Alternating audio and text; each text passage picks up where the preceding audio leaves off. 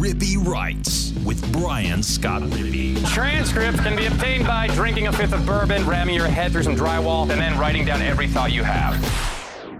What's up on a Monday? I am Brian Scott Rippee. Thanks for tuning into another edition of the Rippee Writes podcast. It is a Sunday baseball conversation with Collin Brister, probably unlike any one we've ever done. I think this is the show some people were probably hoping for a week ago, maybe two weeks ago, as the Rebels dropped two of three to the Mississippi State Bulldogs to fall to six and twelve on the season, with its postseason hopes pretty much all but gone, and uh, the Mike Bianco era certainly looking like it's coming to an end. We got into you know, what happened, what went wrong, and uh, really a lot more big picture stuff in this one. Um, I think the takeaway from the weekend was probably that this team just isn't good enough. Um, you know, we did the Thursday show about you know effort after a pretty lethargic midweek performance. I don't think this week was about that. They just simply aren't good enough to win consistent in the SEC. So we did some reflecting on the Mike Bianco era, what it might look like, uh, kind of what seems like the final weeks, and uh, where Ole Miss might go from here, and also kind of the anatomy of the collapse and how this happened and why it happened, and uh, a lot of different stuff in there. And then we took a look around the SEC. So buckle up. It's an interesting show. Before we get to that, though, I want to remind you the podcast is brought to you by Skybox Sports Picks. Who is Skybox Sports Picks? Well, glad you asked. They're the world's best gambling handicapping website, the inventors of the Skybox Matrix Interval, an advanced modeling mechanism that has helped propel Skybox to the top of the sports handicapping industry. Just because March Madness is over does not mean you need to stop making money with Skybox. You've got NBA on deck. They had a uh, big week in the NBA crushing it on over unders. They had a plus 18 unit race in Skybox NASCAR, and Mark Harris and the boys at Skybox NASCAR just absolutely nailing it. I believe they picked Ross Chastain, it looked like, to win the race. Um, so that put them up 18 units. You need to go with Skybox. If you're in the sports wagering game, you're still at it, you're not winding down before football season, you definitely need to check these guys out. Their MLB package will be on the site next week. They've got the NBA playoffs rolling, you've got NASCAR, all kinds of different stuff at the site over there. You need to use Skybox. They're going to lead you to profit more consistently than your own brain. No one wants the bookie texting him Sunday night, Monday morning, asking if they can swear up. You need to be texting your bookie asking where your supplementary income is coming from. And Skybox is going to do that for you way more often than your own brain. I can promise you that. Check them out. They're going to have a picks package to fit your price range, whether that's month long, season long. I'd recommend just going with the uh, year long all access pass for Skybox. It's an investment. It's going to make itself back and then some. And then uh, when you go on there to the site and pick your uh, package, use the promo code RIPPEE, R I P P E E. You'll get 20% off any purchase. Go check them out at Skybox. They're the best in the business. Podcast is also brought to you by LB's University Avenue there in Oxford. Go see Greg. Oxford is so lucky to have a place like LB's. If you're a Rippee Writes subscriber, it's rippeewrites.substack.com. You get a newsletter from me a couple times a week and discounted meats. Right now, it's a 16 ounce prime strip for 20 bucks and a $5 pack of sausage. That's one hell of a way to kickstart your grilling weekend. Go in there, show Greg proof of subscription. He'll get you set up. Then go find your own favorites, all kinds of delicious cuts, sausages, fresh seafood. If he doesn't have it, Greg will get it for you because he wants to make your grilling experience great. It is full on springtime. The weather is awesome. You're going to want to be throwing stuff out on the grill outside. Throw something on the grill from LB's because it's going to taste better than anywhere else you get anything else. Check them out, LB's University Avenue there in Oxford. All right, here is Collin Brister on what really feels like the obit of the uh, 2022 Ole Miss Rebels postseason chances and uh, probably the Mike Bianco era. Here we go. All right, we now welcome on Rippee Writes baseball correspondent Collin Brister. Are you wearing black?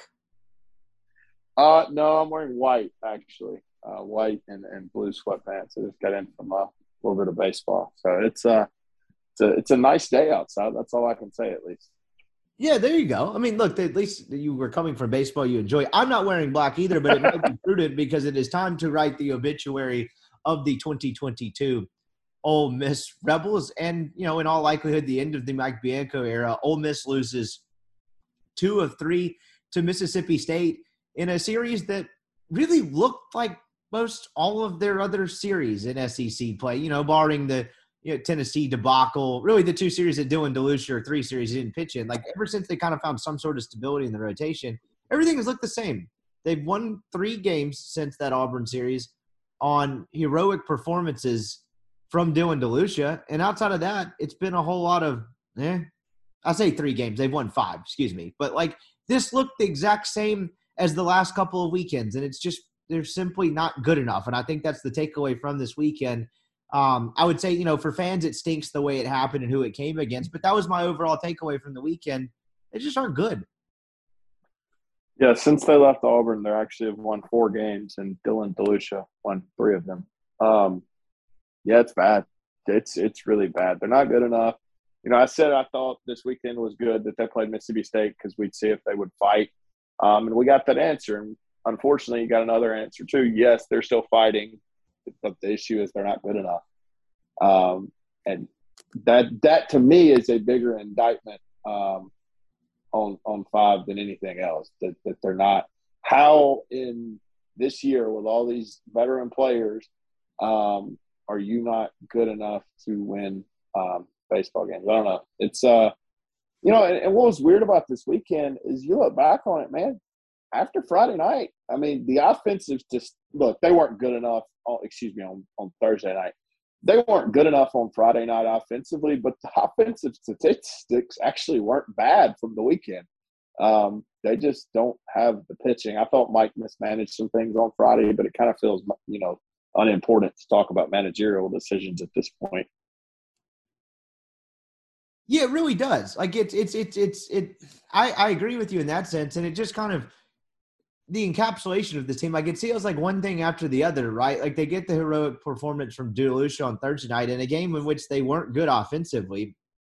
And like you said, the rest of the weekend, the final 18 innings, the offensive numbers weren't terrible, but it was kind of like to use a word I used last week, it was kind of fraudulent in that sense. Like, yeah, they put up seven runs and six runs respectively. That's plenty to win baseball games. And yes, the pitching wasn't good enough in the final two games as well. But like strictly from an offensive standpoint, it was still kind of smoke and mirrors, right? Like they scored four of the six runs on home runs on uh, in the Saturday game as well. I don't remember how many came in the Friday game, but like how many times this weekend, particularly early in that Friday game, is probably the best example to use. Did they have a chance to blow that game open against Preston Johnson and just couldn't do it? I mean, how many strikeouts did you see with men on base? I think there was a sequence at some point where back to back times when Alderman and Elko came up in that Friday game, they had men on base and they each struck out each time and Ole Miss didn't score in that inning. Like it's how many different times did that happen? And not just to single out those two, it was all across the board, but they don't move the ball. And that's kind of the shocking part about all of it. It really is feast or famine and just home run. They did not score a run um, until like the seventh inning of Saturday's game that was not on a home run. That that that is unacceptable. That you can't move the baseball um, with this offense, um, and, and, it's not a philosophy. I know they don't.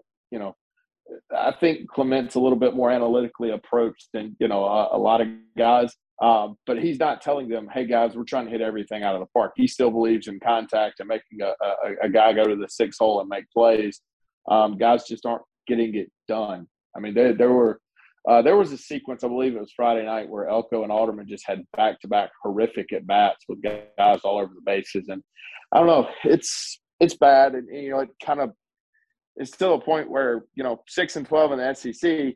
Um, as our friend AK always said, you are what your numbers say you are at this point. Um, you you know, you after 18 games, you you you are what they say you are at this point. They're a uh, below average offense and a horrific pitching staff, and and that's unfortunate. Um, because it's going to spell the. I mean, look, I think this season is they've got 12 game, SEC games left. I think they'll make the SEC tournament. Um, I don't what a sentence, much. right? Yeah, I know.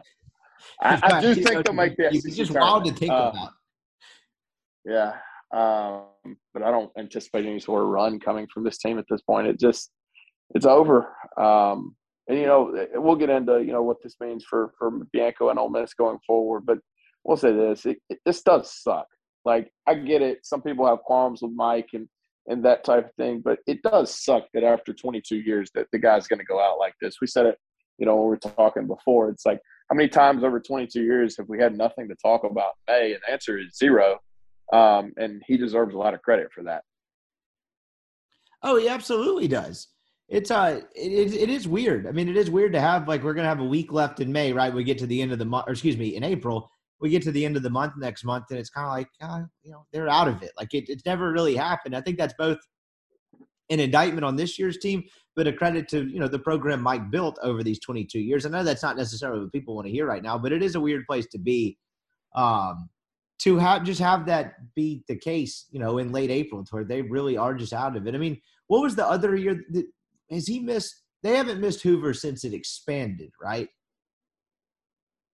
I don't think. Uh, no, the last time they missed Hoover was 2011. He only missed Hoover in 2011 and in 2002. I gotta say, I don't remember exactly uh, much about that season, but was it premature? Was it was it 2011? Was it over this? No, no. They they played on the last day of the year a doubleheader against Arkansas. If they had won one game, they would have made Hoover and by proxy made the NCAA tournament. Um, and they lost both games. It actually happened on my birthday when I turned 18 years old. That's probably why I can't remember anything important. Fair enough. The sequence you're referring to, by the way, I just wanted to look it up in live action. So they go back to back to back off of Preston Johnson in the Friday game, right, to start the game. And you're thinking, Yeah. boy, okay, like, can I made it on TV when uh, Elko hit it. Like I had this like crap eating grin. I was like, "Hey, maybe they're back." They were not back. Oh, damn. I missed that one. So I was watching, uh, uh, that was mostly relegated to uh, cell phone watching. I was at a bachelor trip on the Mississippi Gulf Coast this weekend, was watching from a uh, steakhouse on Friday night. I was like, all right, pretty solid start. Like, you know, can they? That's the probably the worst like part about this team and kind of encapsulating. I was like, can they hit three or four more over the fence? Because like that just reduced to like the only way I can think they could score. But what you're talking about, so the second inning, Shat leads off this uh, top of the second with the home run. Then you get a Harris walk, a bench fly out, and a Gonzalez walk. So you've already gotten to Preston Johnson. You've really got a chance to put him out of the game, take control of the game, and get into State's bullpen that has had all kinds of issues early on in this game. And you go Elko strike, uh, Elko strikeout, Alderman strikeout, and then again in the fourth inning they get Chatagnier bunts through the shift, right? And then you get a big. It was Graham. It was Graham, wasn't it? um, no, no, I think top of the fourth was a Shat single, at least according to this. Oh yeah, yeah, yeah, yeah. He he laid down a drag. My bad. I Yeah. No worries. I may have said it against the shift, but he lays down the uh, he lays down the drag bunt. Then you fly out, uh, bench single, and Gonzalez walks. So now you've got bases loaded, one out. It's four to one, and at that point in the game, you're sitting Six four three. yeah, th- I mean, this could be, this could be, uh, you know, seven one right now, and like Ole Miss could really ca- take control, line up at pitching pretty well for the rest of the weekend, or I say the rest of the weekend, game three, and really have an opportunity to change the conversation, like to grab the game by the balls and really take control of it. They had two Yep. opportunities in each. What I guess that'd be the second and the fourth.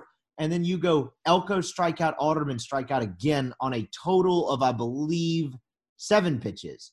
And look, it's hard to criticize Tim Elko. And in a way, Kemp Alderman, he hasn't had a bad year by any stretch of the imagination, but I just think it's an encapsulation of this team and this offense. They just can't move runners. And you got into it earlier a little bit with the uh with the Mike Clement. Obviously, he's not teaching them this way, but like I just I have trouble wrapping my head around as to why this was a team last year, and I had I know I've listed these stats on the podcast last week, and forgive me, I don't have the same notepads. I can't remember exactly what it is. I'm sure I could look it up, but I mean, I think they led the conference in on base percentage. I think they're like fourth in walks. Like this wasn't the problem last year. They still ranked third in the conference in home runs, but I saw a stat that uh, Chase had in his story. I believe that originally came from Nick Suss. Like 33 percent of the runs were off home runs this point last year, and you know, entering the Sunday game, I believe right at 50 or 51 percent of their runs in SEC playoff home runs. I guess what I'm getting at to pose it into a question: How does that happen from one year to another, where this team just becomes so bad at moving guys over? Like that's the mystifying part of this team. If there were, you told me five different things were true, and that's why they didn't reach their potential, I'd have probably agreed. You know, would have I guess I would have understood all of them except for this offense actually being bad. That was the one thing I wouldn't understand. Yeah, and I don't know how it happens. Uh, I'll be honest. I mean, I think you know they have certain guys that they want to do certain things, and and and you know they haven't you know done them. Um, I think I think if you ask Mike Clement, Tim Elko, and Jacob Gonzalez are having close to the years that that he expected. Obviously, Graham you know gets hurt and, and, and misses a good pitch portion of time, but it's it's guys like Dunhurst that's that's not having the greatest year offensively, and Chatagnier and um, Yeah. McCants, and, and then at this point, I mean, Hayden Leatherwood's not, you know, he hits the ball out of the park on Saturday, which was good to see, but up until then, hasn't done a whole lot. Alderman, I think, is probably having the year they may have expected, but Um, you know, Justin Bench has fallen off just a little bit. He's still a really good hitter, but um, just some guys have taken steps back, and you know, it's it's enough guys that have taken enough steps back. This this offense, um, outside of Graham Gonzalez, uh, Elko, and and at some points Alderman. I mean, it's it's just not um, producing enough, and you know, it's unfortunate, but that, that's the reality of the situation. This offense just um, isn't good enough. Now, I think the offense is hurt a little bit because they can't pitch it at all. Um, and they, they, I think they press a little bit because I, I don't, I don't know. I, I, I think it all plays into one another. It's just, it's not good enough in either facet right now. Yeah, it's really not, and that's kind of kind of more and more the takeaway. As I watched this weekend, early last weekend at South Carolina as well, because they were really mirror series of each other, right? Like that that was kind of the same series playing out on back to back weekends and really just cemented kind of what this team is. Like it's the exact same thing. You get a terrific Delucia performance. You know, you have a chance to really take control of the middle game two and the series on both occasions and don't do it. And then play from behind in game three and aren't good enough to overcome it late in the game. You have the same type of bullpen struggles with you know Brandon Johnson on both weekends. Like I think I said last week maybe the South Carolina series kind of microcosm of this team season. I mean, this was the same series. Like if you played them side by side, you'd probably find some eerie similarities, and that's just kind of, I guess, uh, who these guys are at this point, and that's the that's the strange part about this year, and what makes it kind of such a shocking, uh, you know, fall from grace or whatever you want to call it, fall from contention. They were the number one team in the country, leaving Auburn, and now you're wondering whether they're going to make Hoover, and it's all but over at this point. But you know, we could get into all kinds of different stuff about what happened, you know, pitching management wise or whatever. But like, like you said at the top, it kind of feels, kind of feels irrelevant. Like I thought this team's effort and the like kind of give a damn level would be tested this weekend, and it was. But I, I, I can't just re- recant that because they passed it. To their everlasting credit, after a lethargic Tuesday performance in the midweek game against SEMO, they tried this weekend. It just proved that this team is not good. And you know, because Mississippi State's not very good either. Look, they're figuring some things out, and I think they'll probably end up making the NCAA tournament. And credit to them. But like this was this was definitely a hold up the mirror series because like you know a good team would have won this series just as the South Carolina one, and they didn't. I'm kind of running out of ways to say this team stinks. Yeah, I mean it's that's the reality of the situation. It's um, they haven't quit. Uh, they're they're not you know laying down and giving up. It's just it's just over. Um, they're not good enough, and you know, barring an eight and four run. Now, is there a world they go eight and four? Yeah, but like, how do you look at this team and think, oh, they're going to go eight and four? I haven't seen them play a complete weekend yet um, in SEC play. So, um, you know, if, if it's not over, we'll change the topic of conversation when it, you know, becomes apparent they've had a shot to make a regional. But it's, um, yeah, it's, it's as simple as you put it. I mean, we're running out of way to say this team isn't very good. Where you know, five weeks ago we thought they were one of the better teams in the country. It's um, I don't know. It's it's unfortunate, and um, you know, it's it's going to lead probably to. I don't think probably is the right word. It's going to lead to a coaching change outside of just you know uh, an extremely uh, un, unforeseen run. Yeah, you're absolutely right in that. And honestly, and I don't mean this as like coming at you or disagreeing with you the eight and four part, yes, in theory, could you say like, you know, is it possible for them to go eight and four? I guess, but I kind of thought it by right before we started recording this. I was like, I'm actually, I'm actually going to submit this door shut.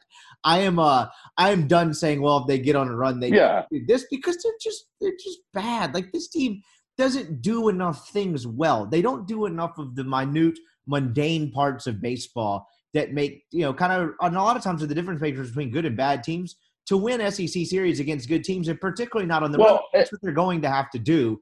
You know they, how good teams find a way to win games. Yes, this team doesn't. You know what bad? You know what bad teams do? Find a way to lose. Yeah, when when Gonzalez hits that ball out of the ballpark, you just go win the game. Like you don't let State settle back in. You find a way to score a run. And almost went five up, five down after Gonzalez hits the ball out of the ballpark. Didn't even threaten.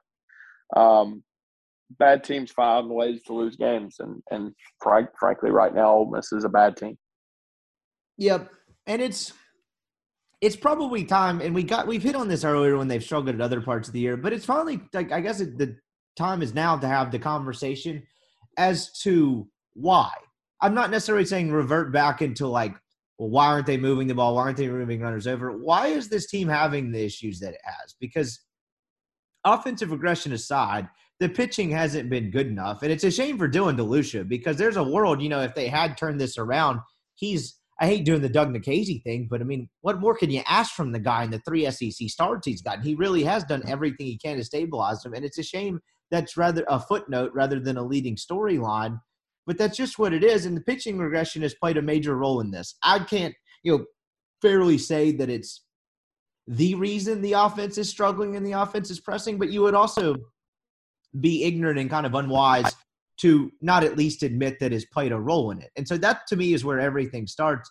Why is that the case? Because when you look at this program, it's a program that was largely for most teams that Mike had that are good, built on you know, one or two, having two, one or two really, really good frontline starters, someone very good at the back end, and kind of figuring everything else out in the middle. I think that's kind of a you know pretty um, I would say common blueprint with the team with the scholarship situation that Ole Miss has compared to some of its uh, other foes in the Southeastern Conference. And Ole Miss didn't have that this year. It all of a sudden just got to the point where Gunnar Hoglund and Doug Nikhazy left the program, and they just didn't have it. And you know, it seems to me that the two most likely candidates to be those two guys, based on you know recruitment and what they were touted to be when they got there, were Derek Diamond and Drew McDaniel. And I think the Diamond deserves a little bit of credit to not cratering and completely going in a shell and then finding a way to utilize him. But he was supposed to be a hell of a lot more than a guy that can get you one and a half times through the order on a Saturday in the SEC uh, or in a game three in the SEC, right? And like that to me is where it starts. Do you agree, disagree? That seems to be the rub here is that they just don't have the starting pitching. And it finally, you know, after years, I would say, of decent evaluations are good, they finally missed.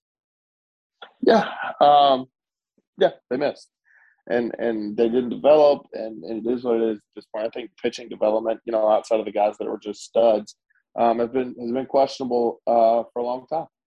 Um, do you think you Doug know, masked that? That's probably a better way to ask it. Do you think the forces behind that, the lack of development, guys not necessarily getting better, and I get Hoglund certainly got better, but just outside of him, yeah. do you think Nikhazy masked that a bit? Do you think that was happening you know, as far back as 2018 or whatever, and he really just kind of put a band aid on what was a much larger wound or a much more serious one in terms of program health?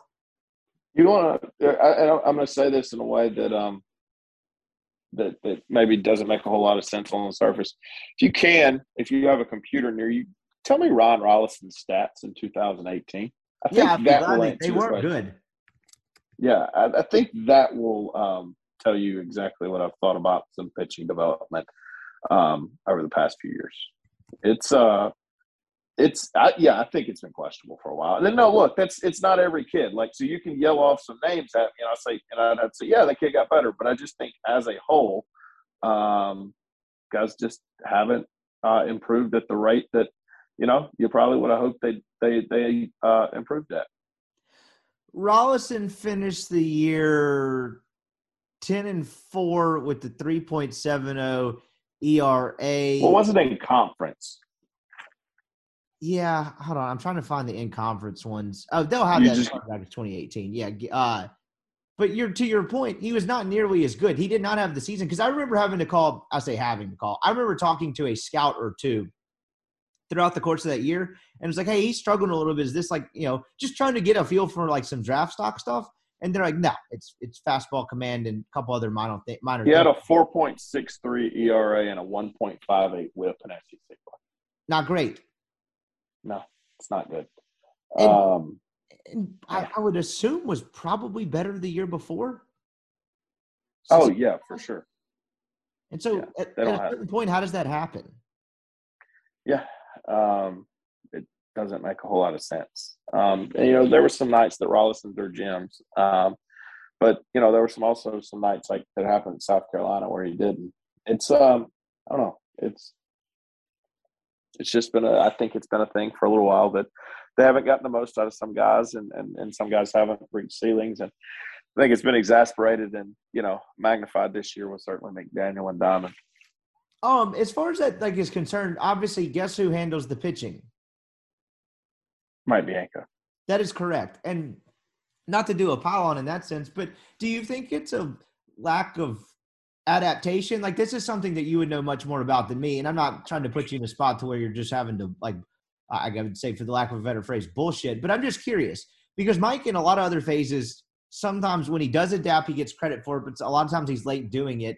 And I just think like the way pitching is taught seems to have changed a lot over the last yeah to put a general time frame on the last decade, do you think it's a lack of adaptation? Because look, obviously we're um, at the point of eh, he should hire a pitching coach. Well, okay, he can do that at his next gig. That's perfectly fine. I don't like the odds, but it's a stupid conversation at this point. I'm just curious if you think it's a lack of adaptation at all about whether it's his process or not having a pitching coach. So, what you think it is?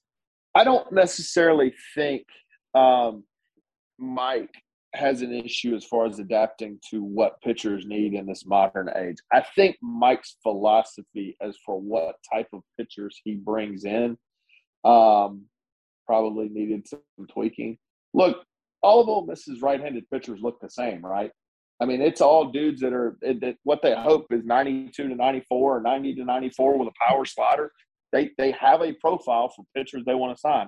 And That's that is intentional, and, correct? Because there have some guys is, that didn't fit. Like you know, you mentioned the power slider. How many stories have you read or like I remember writing over the years about how they're trying to get the kid a slider versus whatever he came in with. Like that's certainly intentional to kind of fit a mold, just to add color to your point, because I think it's a great point. Yeah, I, that that's a profile they recruit to. Um, I don't think Mike could tell me he's wrong, and he can provide statistics to believe it. But I but I believe this for a while. I don't think Mike likes throwing changeups to right-handed hitters uh, from right-handed pitchers. I don't think that's a big thing, and um, you know, I, I just I don't know. I, I think that so when when you say has he, he struggled to adapt um, from a you know a TrackMan and Rapsodo and that type of element? No, I, I think they use that. I think they use that well. I think what he probably needed to adjust was that he probably needed to recruit at least some different types of profiles of pitchers. Um, you know, like you look at this roster, man, they've got what two left-handers that contribute. I know Jackson Kimbrell pitched yesterday, but um, in games that matter, they've they've pretty much used just John Gaddis and Hunter Elliott. They they pretty much run the same type of arm at you um, on a pretty consistent basis. So if there was one element that I wished he would have changed, it would have been that. It's, it's just changing the profile of guys that they recruit and bring in. Doesn't it feel like the left-handed conversation about them having lack of left-handers started around 18 as well? Somewhere in that time frame. I just remember that being kind of the case where it's like, well, they're kind of devoid of left-handed arms. Most of the time it was in the bullpen obviously, because you only have three weekend starters. But maybe it went back longer than that, and I'm just having trouble remembering. But I really remember that conversation or that point uh, or subplot, whatever you want to call it, picking up during that time frame. Maybe I'm wrong with that. Maybe it just yeah. happens chance. But it's just a fascinating conversation because I do think that's where it starts. Because I mean, when was the last Ole Miss team that just kind of figured it out? Like they didn't have a true bona fide guy or guy or two to go to as a starter and just figured it out. Like they they've never really had a team that it went that way. You kind of knew who the guy was on Friday, probably knew it was on Saturday, and then they figured it out on Sunday. And to say that wasn't the case this year would be a drastic understatement. Their Friday guy they started the year with is on Sunday. The Saturday guy is not in the rotation, and the Sunday guy who started Sunday against Charleston Southern. I can't even remember at this point. It was Drew McDaniel. Was it Drew McDaniel? He doesn't even pitch. Um, he's a midweek starter. It's wow. And at a certain point, yeah. eleven point seven, you can't overcome that. That's really the point here, right? When two guys were supposed yeah. to be the dudes, and you have to worry about what was supposed to be your future anchor of the pitching staff and Derek Diamond. You know, when we were talking about it from the standpoint, can he get through the order a time and a half? Versus Drew McDaniel just being a complete non-factor. At a certain point with the scholarship situation, that's just untenable, or it's really, I say untenable. That's really, really, really difficult to work around.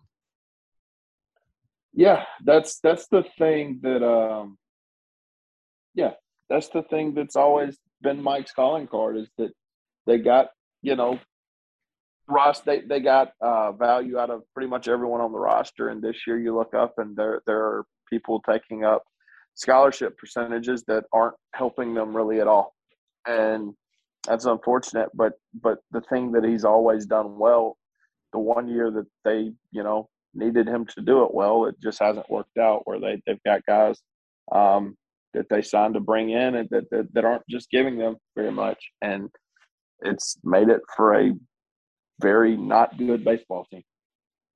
Yeah, and like the when you the, to the people that I've had this question asked a couple times, it's like, well, why didn't they do anything about it with the transfer portal? Well, now all 11.7 is not created equal. Like guys are have more heavily weighted in scholarship wise, and I don't know the exact numbers, but Chase made this point about a month or so ago when we were talking for some sort of podcast. I don't exactly remember what it was, but like a lot of the 11.7 or a decent amount of it is tied up in the two guys we're talking about. And if you think about the portal aspect of it, Jack Washburn, his dad's a major leaguer. Uh, I would guess he'd probably be cool with, you know, have, I mean, the, the tuition not being an issue. The other guy, John Gaddis, deferred med school. Most med school kids I know, pretty smart. I'm guessing he's on some sort of academic scholarship. We're not exactly talking about the real Harvard of the South here from that standpoint. And so, like, they kind of did what they could, but their hands were tied to try to rectify the problem with the short term fix in the offseason because of the way the scholarships right. At a certain point,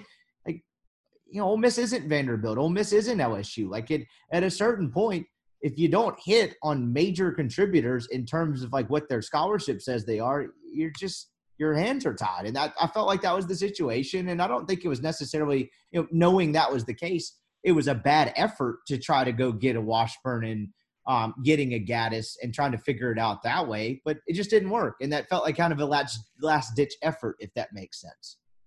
Yeah. Um, there were guys in the portal that, that you know, you, you could have really helped you, but almost just didn't have really the scholarship numbers to, to make it happen. It's, you know, but at, at some point it just we're, we're kind of just talking in circles because sure. like it's the team's not good enough. There's a lot of different reasons why it's not good enough. The re- and it not being good enough is likely to uh, bring about a at least a decision for Keith Carter, and I, I, I frankly think the decision's a pretty simple one, um, and that's not even necessarily my, my, point of view. I just think that that decision, frankly, uh, maybe has already been made. I think you're probably correct in that sense as well. And so that's probably a good segue into talking about the big picture and Mike Bianco. I don't know about you, but I got the question um, a lot in the last couple of weeks of Can what, I ask you a question real quick? Yeah, sure, go ahead. Would firing Mike Bianco right now be like one of the crazier things that Ole Miss has ever done? Like you, I, I can't I can't understand how that makes sense. There's a lot of people advocating for it. I, I, just don't understand how that makes sense.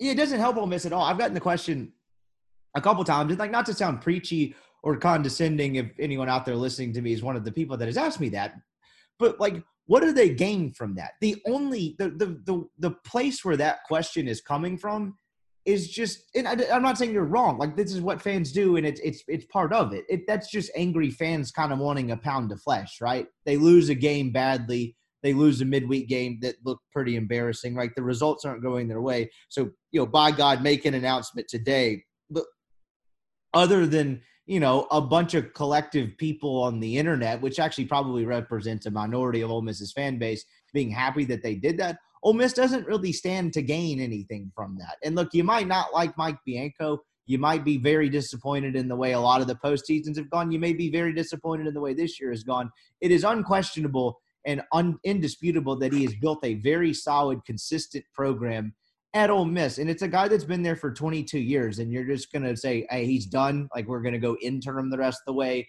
or kind of hurt him out in the press conference and say he's stepping down at the end of the year and kind of go through that whole charade. I just I don't see any upside from that other than just appeasing a small faction of angry fans. There's no upside to gain from it. I think that would be I hate using the word class and classless or whatever, but I think that would be a um, distasteful way to you know handle yeah. a guy that's given a lot to the university and built a really competitive program. It can be time for a change and it's time to rip the band-aid off or whatever, but there's different ways of going about doing that. And I just don't think Ole Miss stands to gain anything by just hi- having a press conference or announcing it tomorrow that he's done. They don't gain anything from that.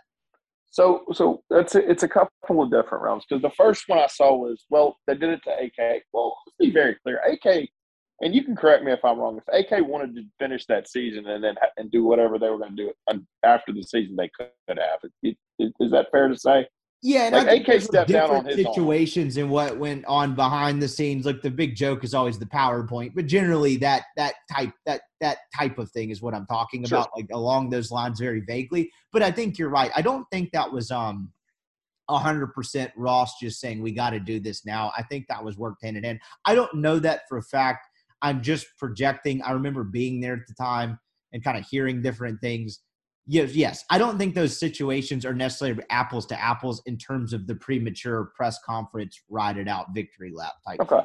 So so the second thing is um Mike Bianco for for all his faults, um let's put it this way. Mike Bianco wants to finish this season. I think he would feel undercut, uh, very much so if if if Keith Carter came to him and said, Hey, we're going to make a move right now. I don't I don't think five would handle that very well. Um and to his credit or, or, you know, in fairness, I don't think that would be very fair to him. Um if you're going to set an ultimatum of, hey, this guy's got to get to Omaha or where he's gone, well, you know, they're not mathematically eliminated from the College World Series. Do I think they're getting there? Hell no. I don't think they're getting close to a regional. But to, to you know, if you're going to have that ultimatum, you've got to at least let the guy finish it out. Um, I don't know. I, I don't understand. And then the next thing is like, okay, you, you want to make a move? Fine. Um, good luck getting Dan McDonnell to listen to you if you fire Mike Bianco in April. Yeah, I Um, think that's a luck. great point. Yeah, good good luck letting you know pissing off because let's be very clear, he is very very well respected among amongst coaches. He's coaching Team USA for the love of God. Um, you want to piss off a lot of people, go ahead and can the guy that's you know had your program very very stable over 22 years and never done anything to embarrass the university. Uh, that would be a great way to get uh, on the bad side of a lot of lot of coaching prospects. Where right right now, I think Ole Miss is doing. You know, look, does this suck that it's ending like this? Yes, but I think Ole Miss is getting out if, from a coaching uh, standpoint. I think Ole Miss bombing is probably a little bit better uh, from a who they can hire perspective, rather than them going 15 and 15 and you know losing on Sunday in a regional and then you fire the guy. I think this is probably a little bit best case if you're going to have to fire him um, or, or, or split ways, whatever the phrasing may be. I think this is maybe best case. Um, and I, I would advise not going ahead and ruining that. No, I'm with you on that. I think they're all great points. And I actually just pulled up that 2018 or whatever year it was basketball season just to make sure I had this right. Ole Miss fired or announced the Andy Kennedy's parting ways thing, I believe. After the loss to LSU, Yes. And then they did the second one where after a loss to Arkansas. I think it was state, was it not? Didn't he get that No, to to, it was. go to Oh, start? it was. He. Yeah, he did go to Starkville. You're right. It was after. Yes, he had the press conference after Arkansas. Like he was really, really emotional. I, that's that's right. Yeah. So at that point, when they made the original announcement, they had lost one, two, three, four, five, six, seven games in eight attempts. So seven of eight and lost six in a row. And then they lose two more. So that's what, eight of, or excuse me, nine of 10, and then eight in a row. They were literally out of it. Like, other than them going into the SEC tournament and obviously winning five games in five days or whatever that is, uh, they, they, it was literally over at that point. I think they finished Yeah. five and fourteen when he stepped down immediately or whatever. The second press conference, I think it was like five and twelve. It was over with at that point. This team, technically, like I hate this is why I hate getting the question even before this past weekend. Nine and six, this team's not very good. Did I think they were probably going to go nine and six? No, but it wasn't completely unrealistic. And then, like you said, going eight and four. Do I think that's happening? Of course not. I don't think it's actually going to get close to doing that. But that's not a completely ridiculous path to getting in the NCAA tournament. And then once you get there, you know anything can happen. But I don't think it's ending that way. I've been pretty clear about that. But that's another reason where Ole Miss doesn't stand to gain anything. Why are you doing that? Look, if they were, what what's their record? Six and twelve. Yeah. If they were two and what would that be? Two and eighteen. Sixteen. Two yeah. and sixteen. Like I don't, I still don't think they should do it. But I would, No. like, I would understand the question a little bit more because you're talking about like cataclysmic um, type of like bottoming out. And while I think that's Sure. certainly possible, I guess what I'm getting at is I just don't understand why they would do it right now. they don't gain anything. Well, yeah, what I was say. Okay, let, let's just pretend for whatever reason you did it. Okay, and then you named Mike Clement or Carl Lafferty. I think they named Clement the interim. Okay, um, and let's pretend that they go on a run. Let's just say they go eight and four. Okay, well now they're in the tournament. Well, this team's not good enough to win in the tournament, even if they got there. And you're not going to hire Mike Clement at this point, I wouldn't think. Um, so you've still made an NCAA regional, uh, done nothing in said regional, and also pissed off, you know, 75% of coaching candidates. I, you know, I, I just, And there's- just we're, there's not- we're, we're we're distasteful for the guy that gave you a lot too. Like don't get that lost Yeah. as well. yeah, yeah, yeah. And treated the guy that, you know, has made your baseball program relevant over the last 22 years like crap. Um, look, Mike Bianco wants to finish the year as Ole Miss's baseball coach. And quite frankly, after 22 years, Ole Miss owes him that. Yeah, I'd, go- I'd agree with you because even if you, I mean, even if you didn't go the intern route and you did the soft till finish out the year, but we'll go in a Sure. different direction thing, it would just get awkward. Like, Yeah. it just I don't know. That wouldn't be a great way to go about it. And so I think I don't think there's any rush to make an announcement. I don't. No, and you don't get to if you're Mike, you don't get to tell your guys, "Hey, we're going to fight to the end," but you give up. You know what I mean? Like if I'm doing the thing where, "Hey, I'm going to coach to the end of this," well, you're telling what that tells me is if I'm a player on that team, you don't believe in us to get to Omaha. And now, while I do doing a podcast has no reason to believe that team can get to the College World Series, the guy that's leading the program better still believe they can get to the College World Series. Otherwise, what the hell are you playing the games for? Yep, you're exactly right in that sense. And to add another point to that part of it is he's not look, we talked about what the we've hypothesized what the uh the last summer's flirtation with LSU, you know, could potentially do to a team in a locker room dynamic. Um, you know, particularly when things aren't going well.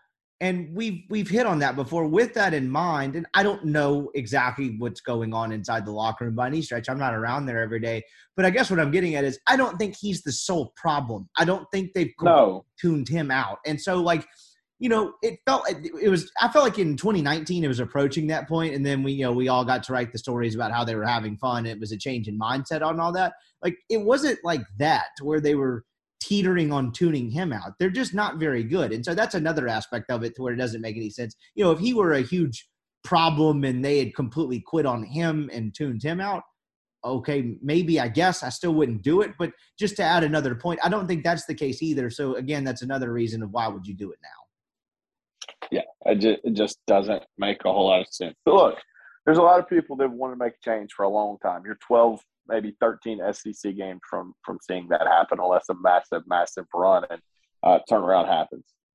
I don't think it's going to. I, I just I don't get the rush to you need to do it now. Um, see a lot of people say like "Ah, I don't know if Keith's going to do it. I I would be very very shocked outside of a run of the College World Series if, if, if there is not a new coach in Oxford next year. I don't I know that for a fact. I don't, but um, I also don't think that you you see this loud of a uproar about wanting a coaching change from a fan base and, and, and nothing. You know, nobody pays for it either. I don't think uh, I, I think you're right either. I would be absolutely stunned if this season continues on the trajectory it is and a change is not made. Frankly, I would be like kind of dumbfounded. I would I would find that almost impossible to believe. Keep in Well, mind. let me let me put it like this. I mean, because people have asked me. Um, because I'll be honest, I've I've been kind of a supporter of Bianco for a long time. Do, do you like we've talked about? Hey, th- this is going to happen if this doesn't, you know, end in Omaha. Like, do, do you think it should? Just as you and your opinion, do do you think that, that a coaching change should happen? Yes, I do. I think it's gone stale. Yeah, yeah. I think it's time Yeah, for I'm- something I'm new. there. And look, I was always on the other camp of, uh, and look, it, it, it- for longtime listeners of the podcast, uh, Mike and I are not boys. We are not. Uh, we're not chummy Not by any hanging stretch of the imagination. I know we like to joke about it, but in all seriousness, like it was, you know, okay working relationship. That's about it. Point being, I have no, I have no reason. Frankly, I could probably, uh, I would say, I don't want to say take a lower road. I could probably pile on if I really wanted to, but I'm not going to do that. You you you you laughed a little bit on Black Monday in 2018. Just be honest. yes, from my Cincinnati Airbnb, I might have laughed a little bit. Um, but point being, I have no reason to cape for Mike Bianco and tote water for the guy. I think most people listening to this podcast probably know that by now and have, it, particularly if you have for a while. But I guess my point being was the fact that, yes, I do think it's time for a change. I think it has gone stale. I was always kind of a defender of, yeah, only one Omaha appearance in insert X amount of years, but, you know, listing all the super regionals, all the good things he's done um, but at a certain point, just from that aspect of it, how how long is too long? I mean, what uh, that was always the question I'd pose with like Jason, like whenever we talk about it, just like kind of shooting the shit was like, um, like how long do you go this? Like, do, do, if he makes another super, are you back saying, well, I know it's only one in twenty five years, but we feel like things are going to yeah. the corner this year. I mean, look, we were they were literally approaching a precipice of being a good, consistent program with one Omaha appearance in a half century of his tenure, excuse me, quarter century of his tenure. Like at a certain yeah. point, you got to get to Omaha. Yeah, and and I'll be honest, this is the first time in 22 years I've I've I, I can't remember another time um, that I've thought you know it's it's time for a change. Um, I, I wasn't there in 18 and 19. and I certainly wasn't there last year. Um, but you know, sans a miracle run, it just kind of feels like you know um, it would be it would be best for Ole Miss to to make a move. Um, again, I that, that's I have pretty much defended the cat for uh, 22 years, even though you know he's done a lot of things that have annoyed me from an in-game managerial standpoint and a lot of construction standpoint. Uh, I thought he he's done a really really good job. Frankly, you know what's funny is I think he in 19 and in 21, I think he did two of his better coaching jobs. Absolutely. Um, and and then this year, I think he's done his worst coaching job. And unfortunately, because they did not make the College World Series in 19 or 21, um, it's likely going to cost him his job as, as the coach at Ole Miss. Um, that being said, if, if Mike Bianco wants to coach next year, I've got a really good feeling he could coach next year at the Power Five level. Some someone will hire that guy he's not a bad baseball coach. That's what's getting no. this. You know, it, it, it's it, this is the way it always goes towards the end when people are tired of something and they want something different. Like I don't, again, but you you've been present for a, a, an unwarranted, I would say, butt chewing or two I've gotten from the man.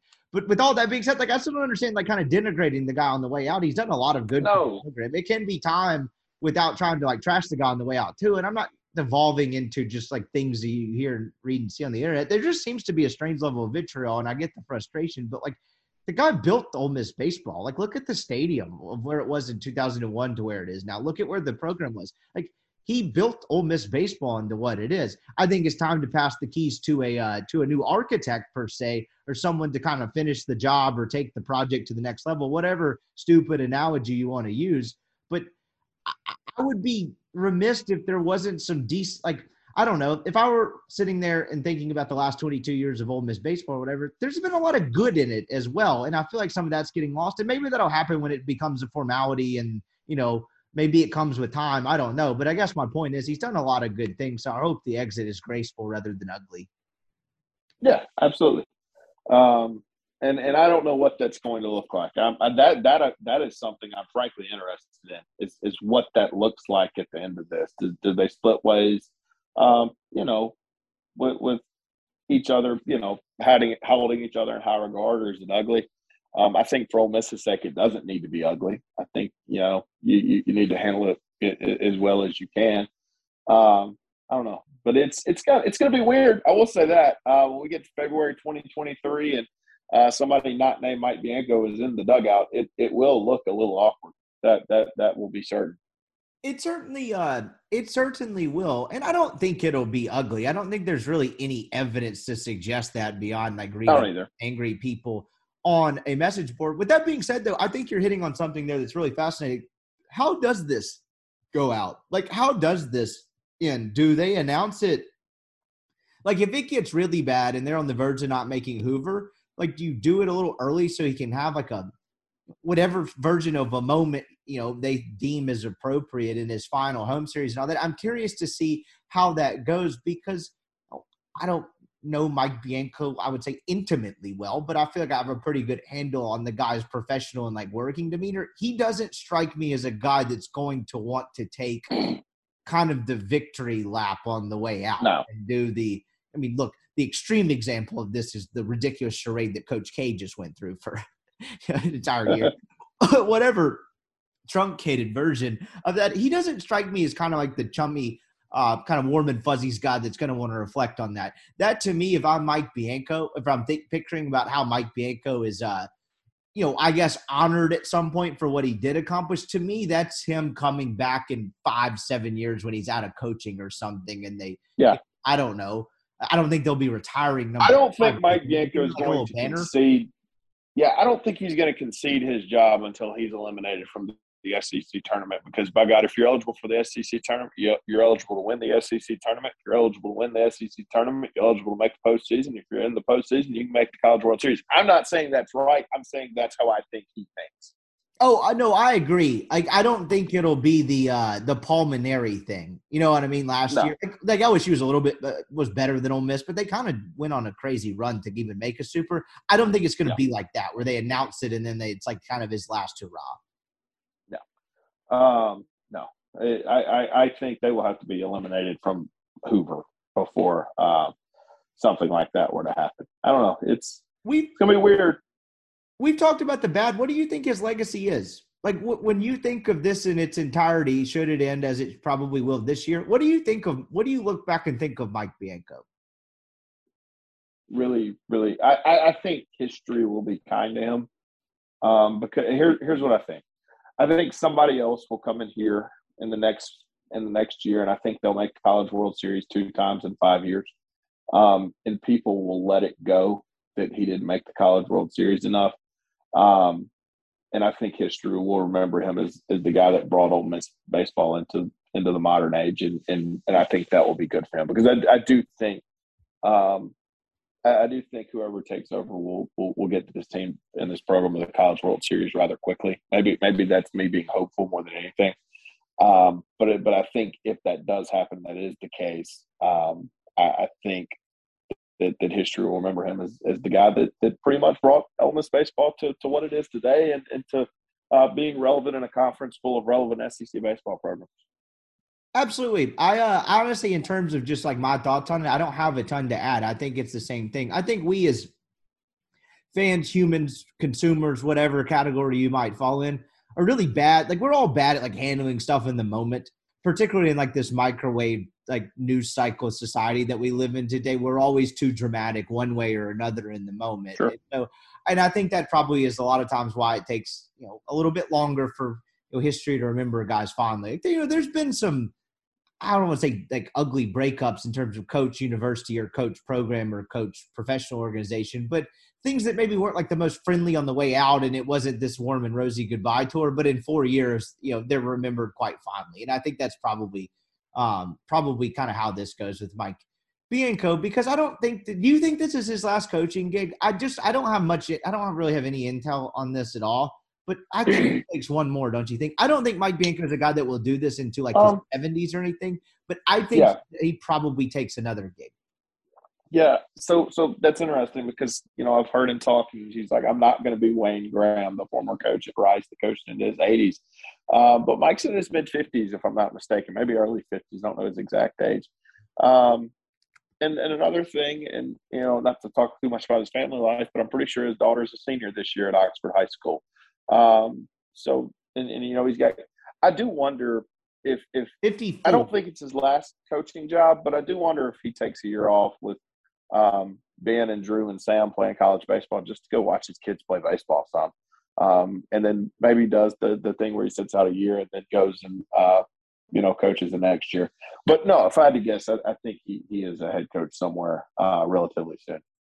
Yeah, I think so too. I think I don't know if he'll like take a year off. I get I have zero insight in that, but I, I'm with you. No, right. 54 maybe takes another gig, does that for you know what? I mean, 10 years would get him right to retirement, so retirement age, right at 65 around there, and does that. I do think it's a uh, it is significant that you know he's gotten uh, obviously his oldest out. Um, you've got what Bennett about to finish up Louisville, Louisville. You've got um Drew at LSU, and then you've got uh I've said the, Sam at Lafayette. yeah, exactly. And he, like you said, he has one more kid in there, but you said probably about to finish up high school. Like that's, you know, I guess in terms of like a significance tie of staying around in Oxford, like I don't know if they wanted to go somewhere else and move back closer or something like that. We're getting into a, a part of the conversation. It's not really relevant, but point being, like you know, he doesn't have kids rate like you know going to school in Oxford and all that anymore, and so you know that might make the transition a little smoother. And then I think you bring up a good point too. Getting to see your kids play college baseball. That's something I've talked about before with him. Is I don't think he.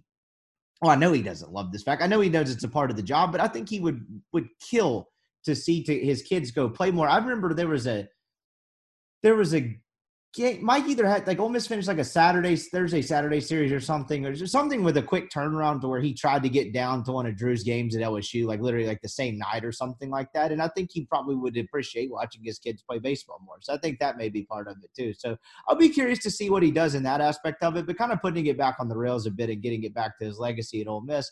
I think you're right. I think if Ole Miss gets this hire right, and they bring. I think they will. So I think they will too.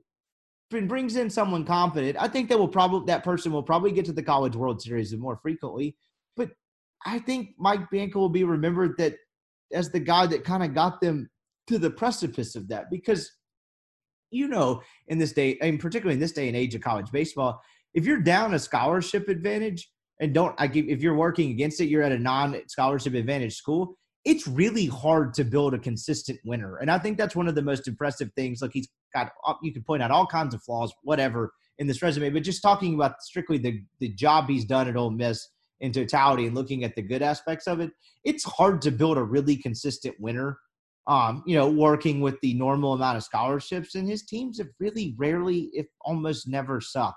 And I just think he'll probably be known as the guy that built the foundation. If Ole Miss takes its baseball program to the next level, whatever that next level is, he got them to the precipice of that. And I don't think that should be discounted. And you know, to wrap up the thought, it, like the guy, hate the guy, lasting 22 years in anywhere in any type of college sports is not easy to do, particularly when your salary starts getting in the seven figure range and he's able to do that. A 22 year career is a damn good career a place. For sure.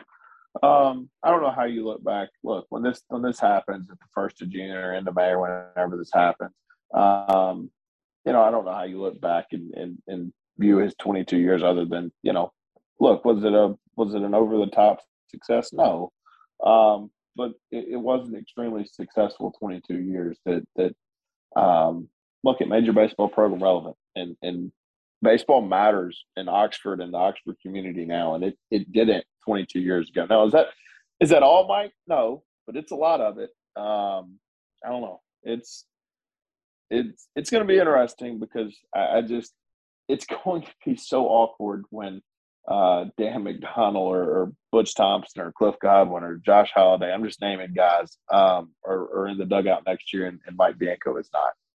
If if that obviously comes to fruition, I, I feel like you know we're we're close to not having to talk in a hypothetical sense if we're not already there.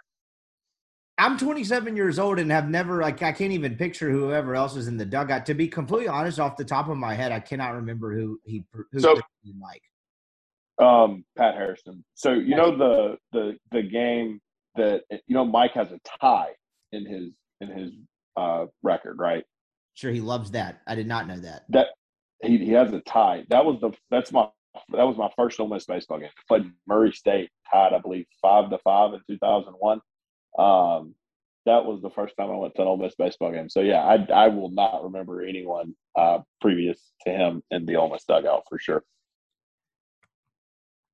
How close do you think they make this? Do you think this goes like nine and twenty-one, or do you think we're gonna have uh, no podcast in three weeks because they're at twelve wins with one weekend? No, I don't think they're at twelve wins. I think I think they're gonna win one this weekend. I do. I don't think they get swept in Vietnam.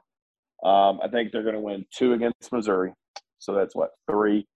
I think they win one in in uh, Baton Rouge, and I'll give them two against A and M just for fun. And I think they go to Hoover as the 11 or 12 seed and they get put out on Tuesday. I think that's probably a pretty, um, yeah, that sounds exactly about right. So what that would have put them at 12 and 18. Yeah, with, with no shot to make the tournament. Um, yeah, I think I think that's where I'm at. It's uh, I think I think however this ends, I think the season ends on a Tuesday in Hoover. Um, and you know, if maybe if they're lucky enough to win that game, they get in on the Thursday or Friday in Hoover. Um, but but I, I do think I, I think this season um, I'll be I'll say this I'll be shocked if this season ends anywhere other than Hoover, Alabama. It we probably I'm kind of bouncing around topics here and like forgive me I, I honestly you know a lot of the times when we do this podcast I'll sit down a couple hours before and kind of start mapping out different things I wanted to talk about from whatever series it was we just watched. I gotta say, man, I had a lot of trouble coming up with like how I wanted generally this show to go tonight. And if you've listened to the show for a while, you're probably sitting there thinking like, well, this doesn't sound like the tightest run operation in terms of like a show itinerary. It's not, but I generally have like a way I kind of wanted to go. I really struggled with it tonight because I got into some of the numbers of what happened again this weekend and some of the home run numbers and stuff like that. And I just got like 30 minutes, 45 minutes in. I was like, this is just kind of irrelevant. Like it, it, it feels like a big picture kind of, uh, kind of um, show because this really didn't this feel like the final nail in the coffin. I mean, look, we opened up the eight and four possibility, but this is the first time I was ready to come on this show and talk about this as a pretty concrete possibility. This felt like mm-hmm. the final nail in the coffin. And it's a significant nail because of who put it in there. And I feel like we would be remiss if we didn't at least mention this part in the Mike Bianco story and the Mike Bianco conversation the last half decade, I say half decade, you could go back now seven, eight years, almost bordering on a decade. From really 2014 on, the lack of success against your in-state rival, who in that time took it to the next level and won a national title, that has to factor into some of this. It's like in some small way, right? Do I think Mike Bianco is getting canned because of his record against Mississippi State? No, but I don't think he got any sort of benefit of the doubt for it. How do you kind of view that in terms of how this all ended up playing out? Um, unfortunate, but you know, I, I, have always been in the camp that I've I've not tried to, and I know it's easy to say this Ole Miss hasn't won a series against State since 2015. I get that.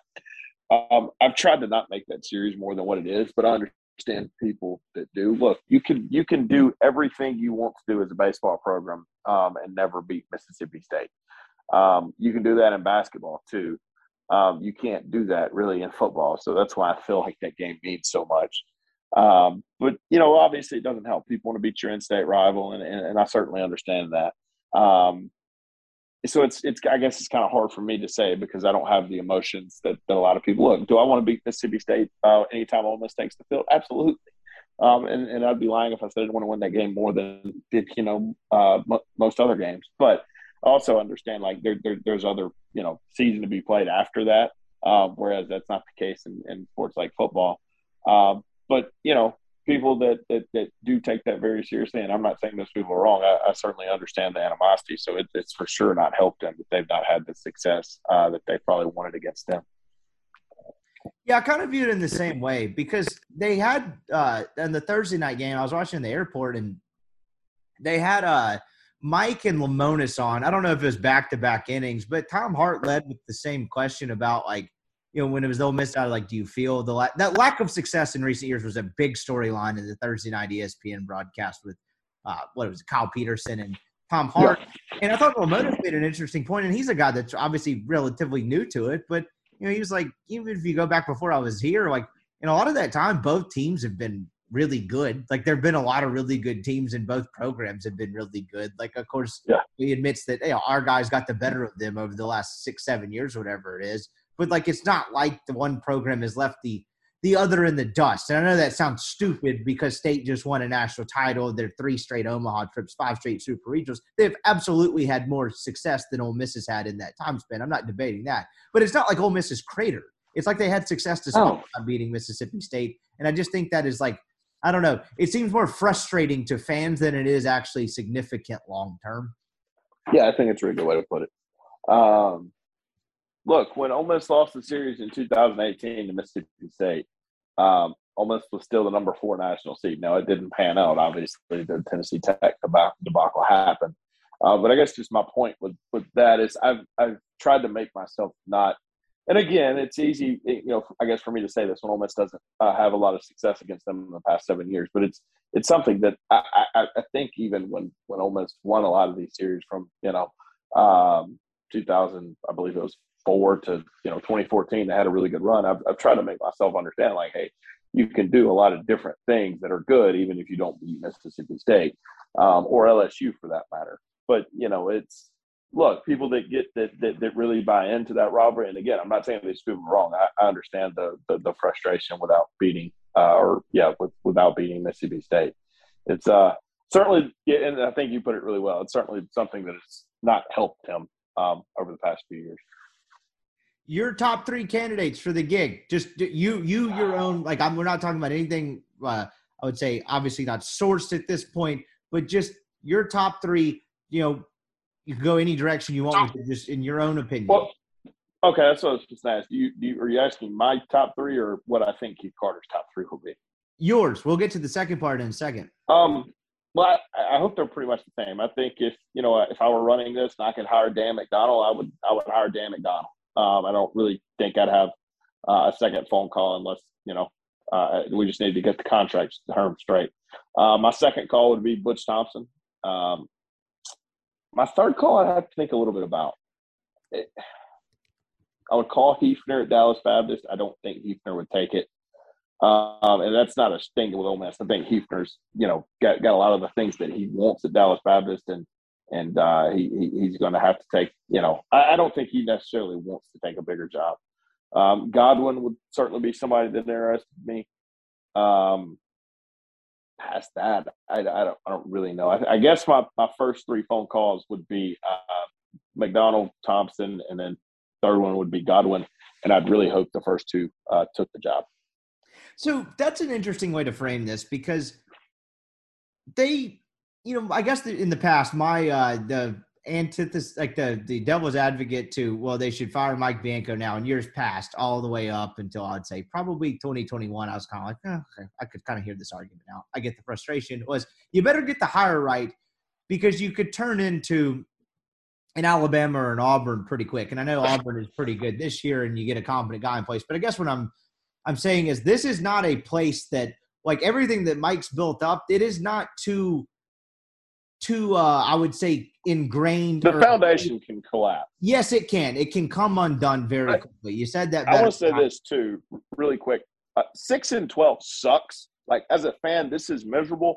I don't want to do this every year so so they better get this hire right? Like i get it. I want to make omaha more too but i sure as hell don't want to be 6 and 12 very often yeah, you're exactly right. But like this can, because of just the job that Ole Miss is, like this can come undone. So they better get this hire right. And so don't you feel like I think the first two candidates in terms of just purely guessing what Keith Carter would be do is going to do would probably be McDonnell and Butch Thompson.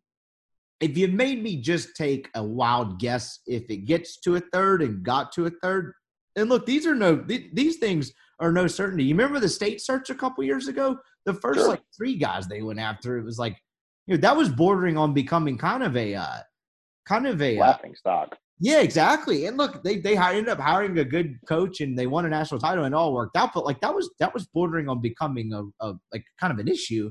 So these are not certainties. But point being, I think it would probably just a guess be Cliff Godwin. But isn't that kind of the the interesting part of viewing this hypothetical search that kind of feels like a certainty is if it gets to the third person, then what? Yeah. And, and, look, Godwin is not, and it's not like as a human being, Godwin is not my cup of tea just because he bunts too much and bunting drives me insane. Um, but no, and, and that's not the reason I would would not with that that I have him third. I think you know Dan McDonnell and all the success he's had and his experience at Ole Miss and the College World Series trip. Um, I think that's an easy sell to Ole Miss fans. Um, and then you know people ask, well, why do you have Butch over over uh, Cliff Godwin? Well, well, I'll tell you, I, Butch won a regional in 2018. Got to a super regional. Took a really really good Florida team that had just won the national title to a game three uh, 2019, he should have hosted. He didn't host. He goes to Georgia Tech, wins another regional, goes to North Carolina, wins a super regional, and gets to the College World Series. And here's where I'll tell you the more one of the more impressive things about Butch that I, that really made me believe in him this year. Okay, they're going to be good in 2020, right? The COVID year happens. Okay, he loses a lot, loses Tanner Burns, loses a lot of guys. They stink in 2021. Um, but they fight. They get to the SEC tournament. Here's where Butch got me sold. They suck in 2021. He goes and fixes that roster within a year from, from transfer portal stuff, some developmental stuff. They fixed that roster this year. Brian, they're 11 and 7 and in second place in the SEC right now after a year that in they went 10 and 20. He fixed it. I think that's important. Maybe I'm wrong, but I, I think that is important as well as, you know, obviously winning the regionals and getting to the College World Series are. Well, and then what did he do the last time he got to the College World Series? Did you say they didn't host, right? No, no, they didn't. They they won two road regional. That is correct. Because uh, they had that one crazy game against Tech, um, and I remember watching that game in the Atlanta regional. And then they, I believe, that game to get to Omaha, they won like something ridiculous, like twenty something. To yeah, they they actually scored twelve in the first inning, which seems fun. Yes, that uh, that would you talk about it, calming Ole Miss fans' nerves. Just hypothetical, twenty twenty. No, I'd still I'd still be nervous. Up twelve nothing in the second, you wouldn't figure it's over. No. Okay, Same fair thing. enough. But to, to my point is, and you know, as we go back and forth talking about the good and, as, and bad aspects of uh, of Mike Bianco's tenure at Ole Miss, I think actually one of the bigger indictments is the fact that he never won a regional as a two seed, and you know outside yep. of that uh, Texas A&M uh, regional in 2012 when they were still in, that was they were still in the Big 12, right? And then yes, played TCU. They never really got close. I think they made it to the Sunday one other time, if I'm not mistaken. St. John's, like in a Virginia regional. That was one of the bigger indictments, and I don't want to turn this into another conversation about like the mindset of the program versus like, you know, I don't know. I looked at this team this weekend. I was like, well, state's figuring it out and this team is not. And you tell me which one, as currently constructed, has more talent. Um, but not to get into that, that was probably a, an underrated indictment on Mike Bianco's resume. And you've got, but you know, a guy in Butch Thompson. If you're stumping for him, he's a guy that's proven he can do that at a place like Auburn. I don't see any reason why he wouldn't be able to do that at Ole Miss that may be the most thing the what I'm most surprised about about the end of the Mike Bianco era is that they never won a regional as a two seed or three seed or whatever a single time. And I don't know what to attribute that to, but I feel like that could have curried some favor for him. Um, I would say for a little bit longer. Not that it would have mattered in the end. Oh, for sure. Yeah. Um, it's just it, it's another resume line that people can point to and and and want his ouster. Um, but yeah, I, I I've I've made it clear if you follow me on Twitter, I'm I'm a big Butch Thompson fan. I, I think he's one of the uh, better coaches in college baseball. Um, certainly, if you know almost had their druthers and could hire you know Dan McDonnell, I would certainly be fine with that. I, I think he's an excellent coach as well. Uh, but but people have I, I, guess the reason I'm saying is people have asked me like sell me on Butch Thompson. Well, like, outside of what I just said, that the guy's recruited in Mississippi. He was at Mississippi State for a while. He's from here. And, and I think what I'm about to say is important. Um, I think it is important to know how to manage 11.7, and and Butch Thompson has certainly done that at Auburn. I don't. It's not college football where you can just go hire the guy that's won a whole bunch of games at a lower level or, or, or whatever. I think you've got to have dudes in here that understand these scholarship restrictions, which is why I think Godwin, um, Butch Thompson, and Dan McDonnell, all three of those have dealt with that at Ole Miss um, or Mississippi State. I, I think those three guys would would would handle that well. Um, now, am I saying all three of those guys will take the job? I'm not. I lean towards two of them more than likely saying yes. Um, I don't know the McDonnell situation. You may have a bigger grasp on that than me, but I don't know how if, if you're Butch Thompson, maybe he's just happy at Auburn. I, I guess that's certainly possible. Um, but I don't know how if you're you're Butch Thompson or, or a Cliff Godwin, you would you would tell Ole Miss no, uh, assuming everything is handled with, with the class that it should be regarding Mike Bianco's ouster. And this is harder to do with college baseball, but I think kind of around the like what else might open up around is is certainly interesting. And I know it's kind of a punch sign, but LSU's not coming open. Florida not coming open. Um, I'm trying to think. South Carolina probably is.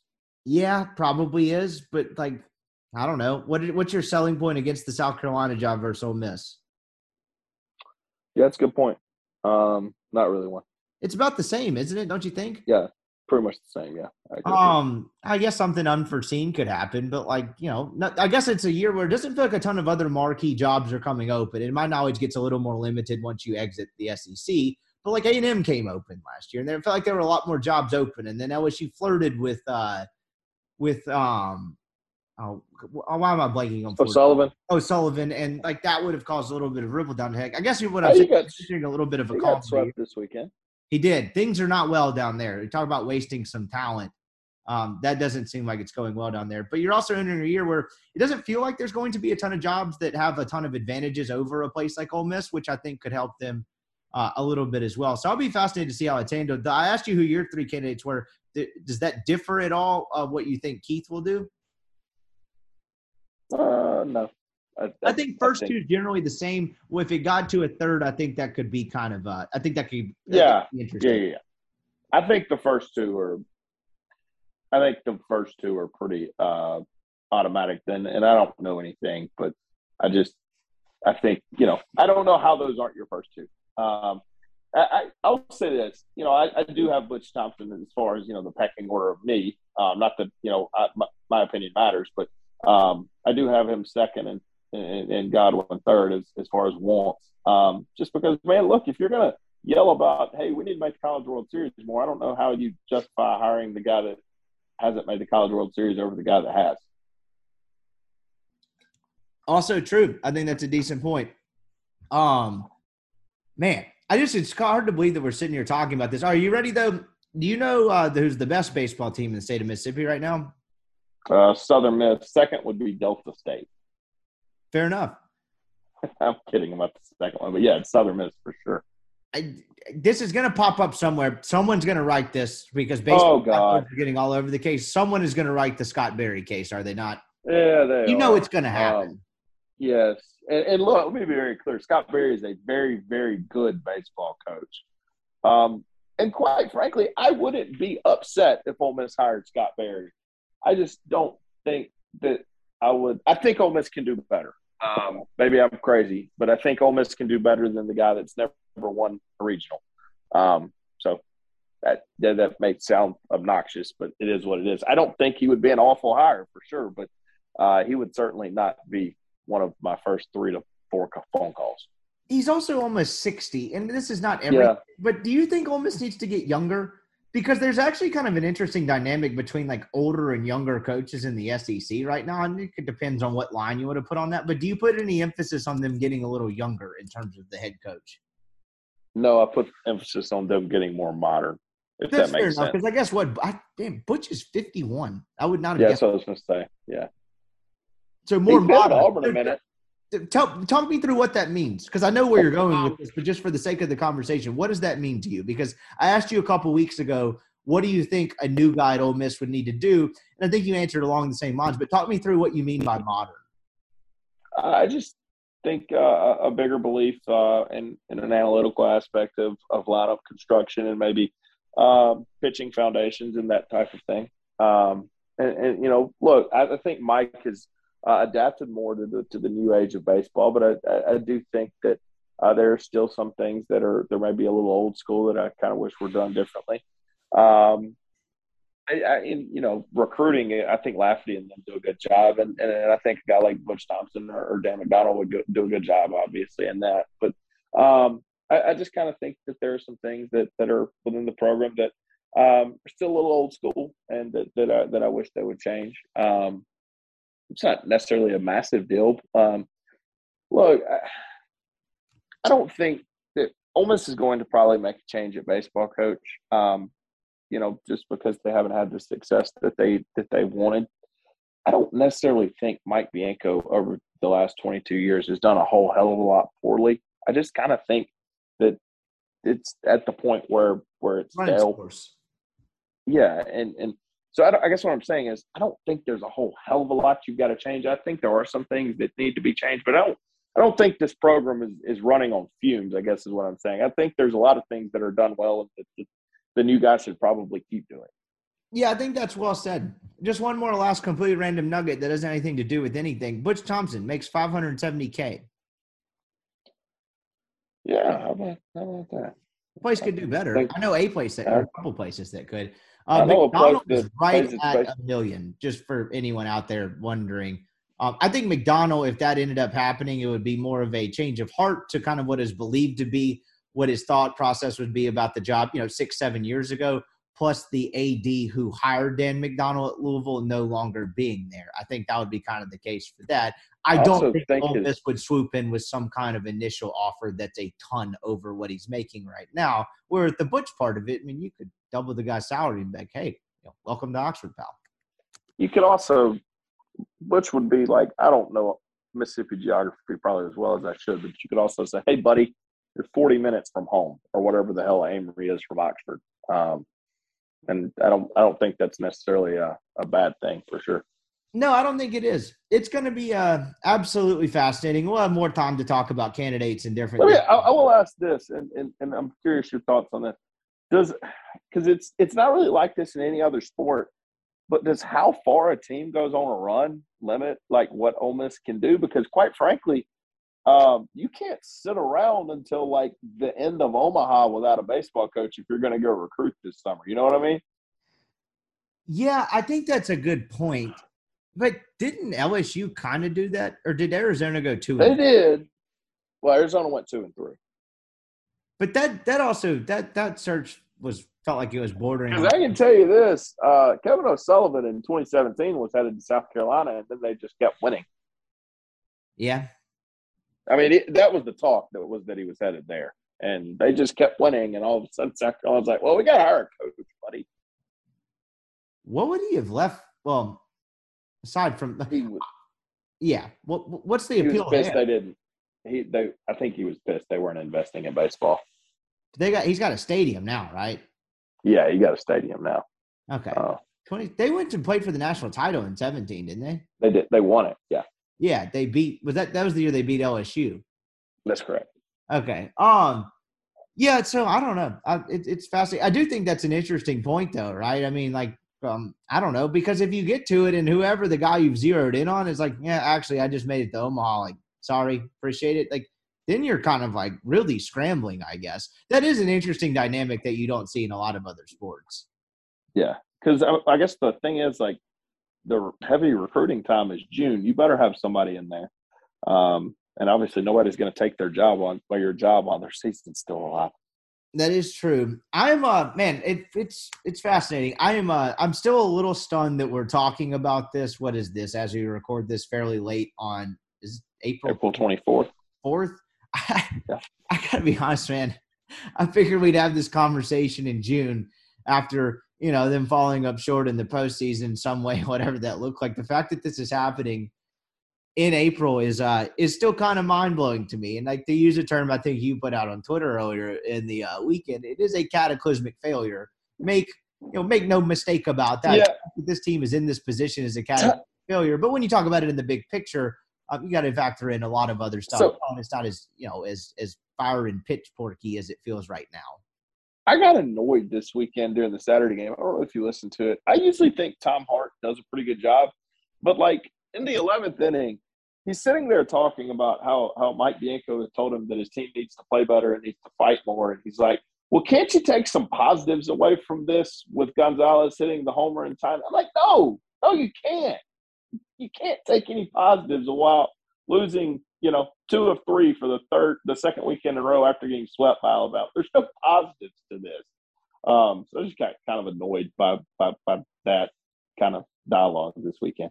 That uh no, I'm with you on that one. I wasn't paying as close attention on Saturday. I mean, I was watching the game, but I was uh as I keep mentioning, I was actually uh, watching it in a golf cart for part of it, so it was kind of in and out, and the volume was going up and down. I'd say uh, based on the music selection on each hole or whatever. But um, that to me feels like a product of the of the national uh, national guy coming in, and Tom Hart, like you said, does a good job. I like him as an announcer. I think he does a great job, particularly Sure. with- college baseball but that's probably a guy that is not as locked in as to someone who covers the program area, not knowing the dire situation that is the math against this team. Because it didn't have to be that way, right? I think that's another important part of this is like, yeah, the end result may still end up being the same.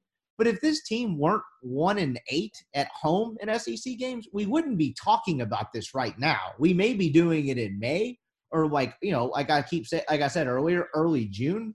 But like it didn't even losing the series to state it didn't have to be this way right now if they were just competent in their own ballpark they could I guess for the lack of a better phrase, keep the dream alive for a couple weeks in terms of postseason. Like the the I guess the shocking part about it was the precarious, just simple math situation they were up against in a late April series on double decker weekend.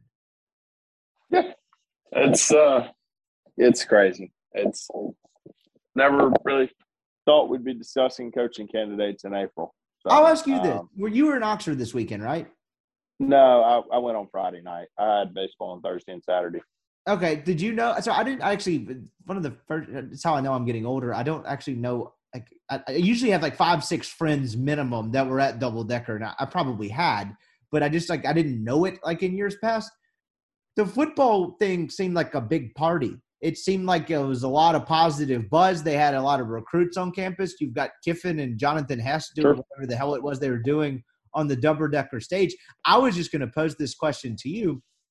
The final nail was put in this team's coffin for all intents and purposes this weekend. And again, this is just a guy going off social media at this point, but like it didn't feel like it dampened the weekend at all. And look, I get the whole never lose the party aspect of it, but I was shocked at the, I don't know, lack of weight losing a series to your arch rival on double decker weekend um, you know, to really kind of end your season in an era had on like the overall, like I guess, vibe of the town, if that makes any sense at all. Now I'm kind of getting off into a place that's hard to quantify, but like you see what I'm getting at, like it almost felt like it was accepted that this was going to happen.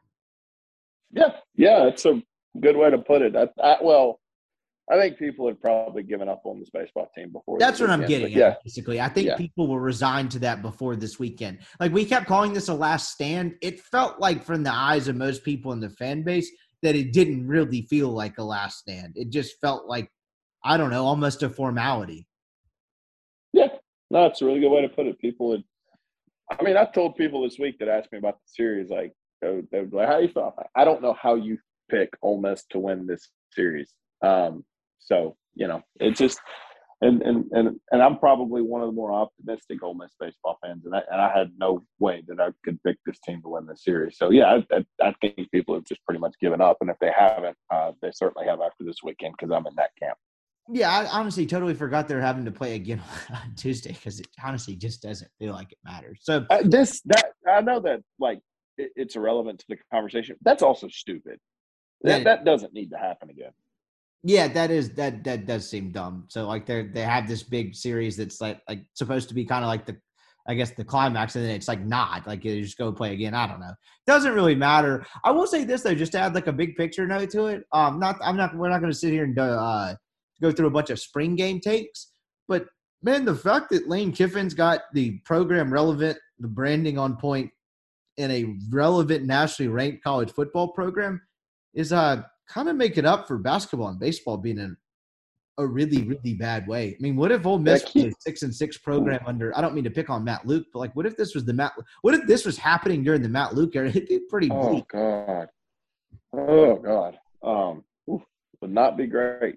Um, yeah, because it's been miserable since, frankly, they walked off the field from a result standpoint since they walked off Scott Field on Thanksgiving Day, it's not been great from an Ole Miss athletic department standpoint as far as winning and losing games go. No, it has not. Um, and I don't know. Do you have any spring game takes? It sounds like well, uh, has had uh, is making quite the push. Luke Altmyer has had a very, very good spring. Very good spring. I, I look. I'll say this. I'm not the I'm not the guy that follows spring football religiously. I'll be honest. I think people gave up on him when they signed Jackson Dart, and I think that was a very, very foolish decision. Um, I don't know who's going to win that quarterback competition, but I do know one person that's not going to. Well, I mean, I'm, i know two, but I know uh, Luke Altmyer is not going to just concede uh, this quarterback competition because they brought somebody in to compete with him. Yeah, and I, I, think that's a great way to put it. And like at the end of the day, if you just made me go with my gut, and I, I could be wrong, I very little confidence, particularly after the spring and reading some of Neil and Chase's coverage that this is end up correct. If it's like close and like fairly even, like did they bring Jackson Dart in here to sit? I guess the devil's advocate to that would be, well, where is he going to go? He's already used his one free pass, right? But the I guess what I was going to say was this is not a 2015 Chad Kelly, Ryan Buchanan, and I guess Oh. the DeVante Kincade situa- like type situation in there. Like Luke Altmyer, and not that look Buchanan, well, oddly enough, one of my closer like childhood friends. Uh, like he wasn't a low rated recruit by any means, but Luke Altmyer was a really really good high school quarterback. That was a big signing for Ole Miss at the time. And I'm, again, I'm not saying Buchanan, the preparatory over there, wasn't, but that one felt different in the fact that like if you can just get Chad Kelly's head on straight, the guy's a you know freakishly dynamic quarterback and it felt like a gigantic i don't know uh, upside abilities mismatch in some senses to where this does not feel like that at all i mean no uh, jackson dart doesn't turn 19 until may Yeah, yeah, no, I, I think I think just throwing uh, Luke Altmyer's chances of winning this job away are, are, are kind of wild. Uh, I've never asked you this. Did Rob Buchanan know when they brought Chad Kelly in that, that he was in trouble? I don't think I've ever asked you that as far as being the starting quarterback.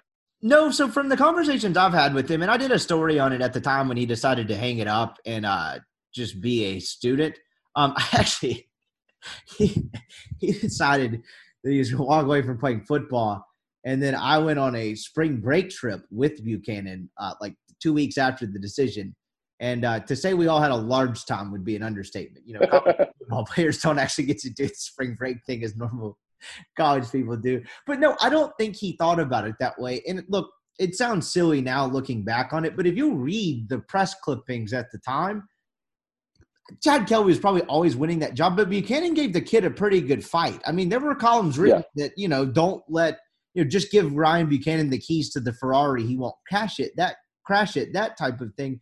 And so I legitimately believe until about the first week of the season or like, you know, whatever, the last week of camp or so, he believed he really had a shot at it. I don't think he was misguided in that belief. And so.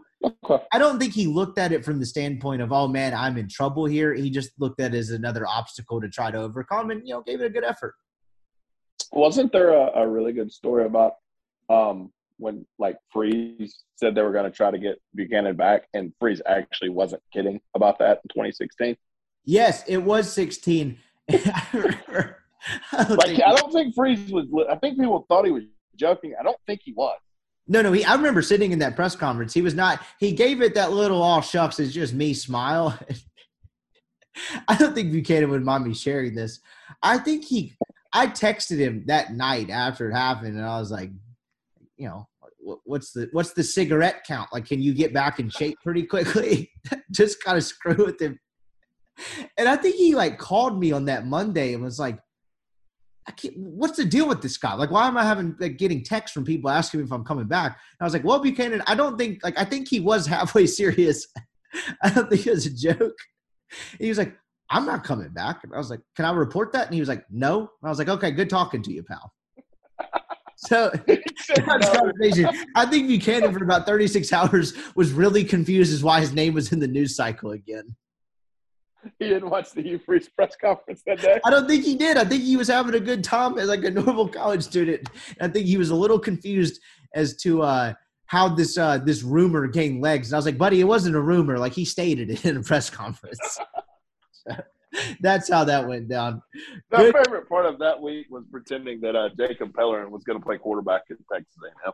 Oh man, talk about a naive student reporter. That was my senior year, and I had gone to every road trip. That team was in a bad way, and you know, uh, first and last time I'll ever believe Hugh Freeze on the surface. He claimed he was starting Pellerin, so I was like, and we didn't have enough money in the budget to go to uh to fly to Hey, competition because we'd done the uh Orlando trip or whatever. And so I was, she was like, "You can drive out there and get a hotel." And I was like, "Nah, he's starting Pellerin." And guess who suited up that night? Talk about that. talk, I hadn't gained my full set of skepticism wings as far as being a reporter yet. I will never forget that moment. I was like, I trust no one ever again. You know, they did it the whole week that uh, they were going to play him. And I remember him vividly saying, Evan Engram has played some quarterback before. I Oh, should have known at that God. minute, moment who was playing quarterback. dear God, that was. I'll never forget. Evan Engram played it in high school.